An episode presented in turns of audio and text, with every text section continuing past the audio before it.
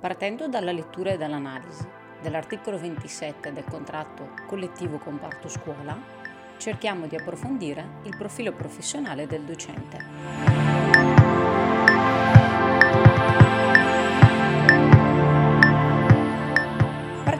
Con la lettura dell'articolo ventisette. Il profilo professionale dei docenti è costituito da competenze disciplinari, informatiche, linguistiche, psicopedagogiche, metodologico-didattiche, organizzativo-relazionali, di orientamento, di ricerca, documentazione e valutazione, tra loro collegate ed interagenti, che si sviluppano col maturare dell'esperienza didattica, l'attività di studio e la sistematizzazione della pratica didattica. Come vediamo, il profilo professionale del docente è piuttosto articolato e complesso. Cerchiamo allora di analizzare le specifiche competenze. Partiamo dalla prima, la competenza disciplinare. Innanzitutto è di fondamentale importanza conoscere l'epistemologia della disciplina che insegniamo, quali siano le finalità, i nuclei fondanti, i nuclei concettuali e gli approcci metodologici che la stessa utilizza. In questo modo possiamo essere consapevoli di quale apporto e contributo questa disciplina può dare allo sviluppo del profilo di uscita dello studente. La seconda competenza è la competenza informatica. Infatti, un docente deve conoscere come utilizzare gli strumenti informatici e soprattutto ha un ruolo centrale nel alfabetizzare all'utilizzo consapevole questi, di questi strumenti digitali. Infatti sono diversi i documenti che richiamano a questo ruolo, in particolare nelle otto competenze chiave per l'apprendimento permanente e nel Piano Nazionale della Scuola Digitale, quando si propone di integrare gli strumenti digitali anche della quotidianità, come per esempio uno smartphone, all'interno dell'attività didattica. La terza competenza, la competenza linguistica. Anche questa rientra tra le otto competenze chiave per l'apprendimento permanente, quindi un docente deve essere in grado di avere una competenza multilinguistica e in particolare riuscire nella fase dell'insegnamento a mettere in evidenza anche gli aspetti culturali e storici della conoscenza e dell'approfondimento di una lingua. Competenza psicopedagogica. Questa competenza chiaramente dimostra come sia necessario conoscere i processi cognitivi e i processi psicofisici dello sviluppo mentale, affettivo, relazionale degli studenti e quindi diventa indispensabile avere una conoscenza di base sia della psicologia dello sviluppo che della psicologia dell'apprendimento. Competenza metodologico-didattica. È chiaro che è richiesta la consapevolezza e la conoscenza delle metodologie dell'insegnamento e delle metodologie di apprendimento, ma soprattutto avere contezza e consapevolezza delle ragioni didattiche, delle ragioni antropologiche sottese a queste scelte metodologiche. Le competenze organizzativo-relazionali. È indispensabile per potersi muovere all'interno dell'istituzione scolastica e quindi operare le scelte educative e didattiche che sono indispensabili per svolgere la nostra attività quotidiana, essere consapevoli dei ruoli e delle funzioni, degli spazi e dei tempi, dell'autonomia scolastica e della flessibilità che diventa indispensabile per garantire l'elaborazione di un'offerta formativa e la erogazione e attuazione della stessa. Competenze di orientamento. Qui vengono immediatamente in mente gli impegni sottesi alle esperienze di alternanza scuola-lavoro e alle esperienze del cosiddetto P C T O, come è stata ribattezzata appunto l'alternanza scuola-lavoro. Il tema non è nuovo, è stato introdotto per la prima volta con la legge cinquantatré del duemilatré e col decreto legislativo settantasette del duemilacinque, ma recentemente la legge centosette del duemilaquindici ha tentato di introdurre un'obbligatorietà di questa esperienza di alternanza.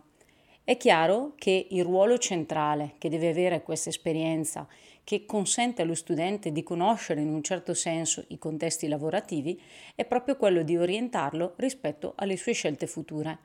E nello stesso tempo, altra auspicata prospettiva è quella di garantire una stabilizzazione. Ma sicuramente per quello che interessa a noi qui è indubbiamente il ruolo di orientamento di questa attività.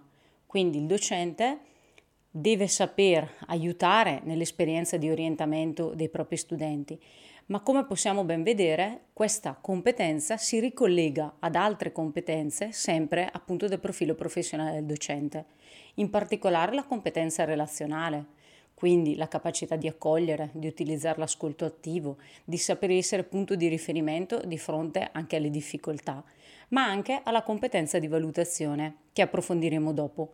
Perché? Perché è chiaro che bisogna aiutare gli studenti nell'intraprendere una sorta di riflessione sulle proprie attività, una riflessione metacognitiva e sapere anche affrontare gli eventuali errori e ostacoli e vederli non come un fallimento, ma come un, diciamo così, un inciampo nel percorso che può essere però diventare un, un'occasione di crescita.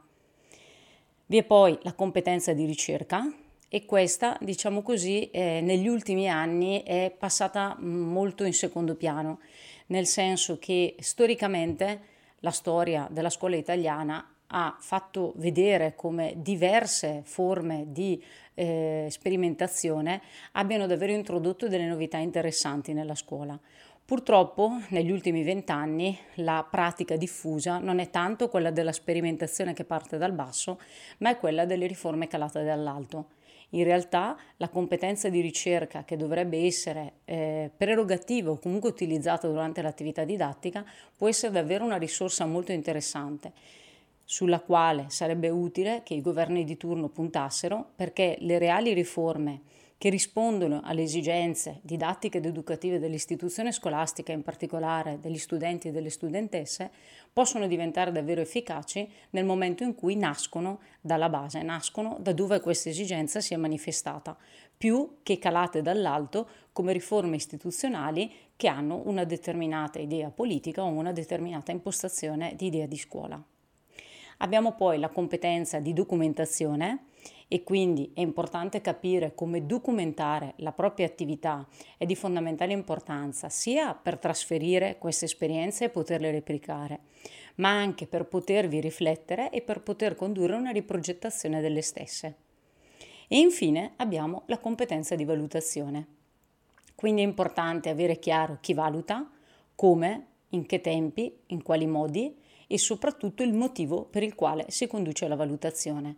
Una valutazione che non può essere esclusivamente form- sommativa, ma deve essere una valutazione formativa e soprattutto formatrice diffusa.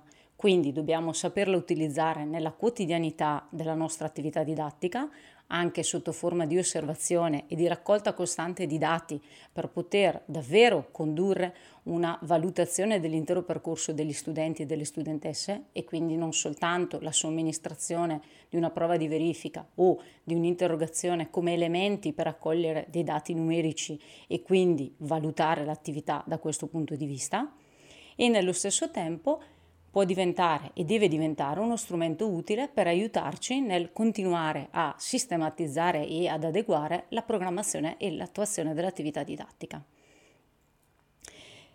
Ci viene spontaneo chiedersi come maturano queste complesse competenze per essere professionisti nella scuola?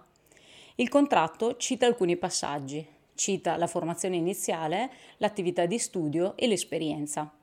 È chiaro che collegato al tema della formazione iniziale è il tema del reclutamento e su questi argomenti potremmo fare degli, degli interi trattati, nel senso che nel corso degli anni sono state diverse le occasioni di riforma e controriforma che hanno tentato di mettere mano a questa tematica.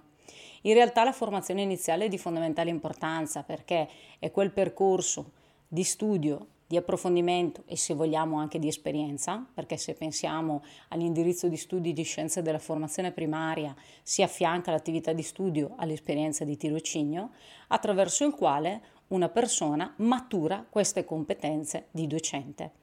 Conseguentemente queste competenze, che devono essere costantemente aggiornate, vengono arricchite dall'accumularsi dell'esperienza nel corso degli anni. Quindi mi viene spontanea una provocazione. Non sarebbe utile fare periodicamente un bilancio di queste competenze ed andare a aggiustare il tiro ogni qualvolta sugli aspetti che riteniamo essere magari più carenti, punti di debolezza, o sui quali far leva perché punti di forza. Allora la provocazione continua. Oggi i docenti impegnati nell'attività come ne ho immessi in ruolo elaborano un bilancio delle competenze per l'anno di prova.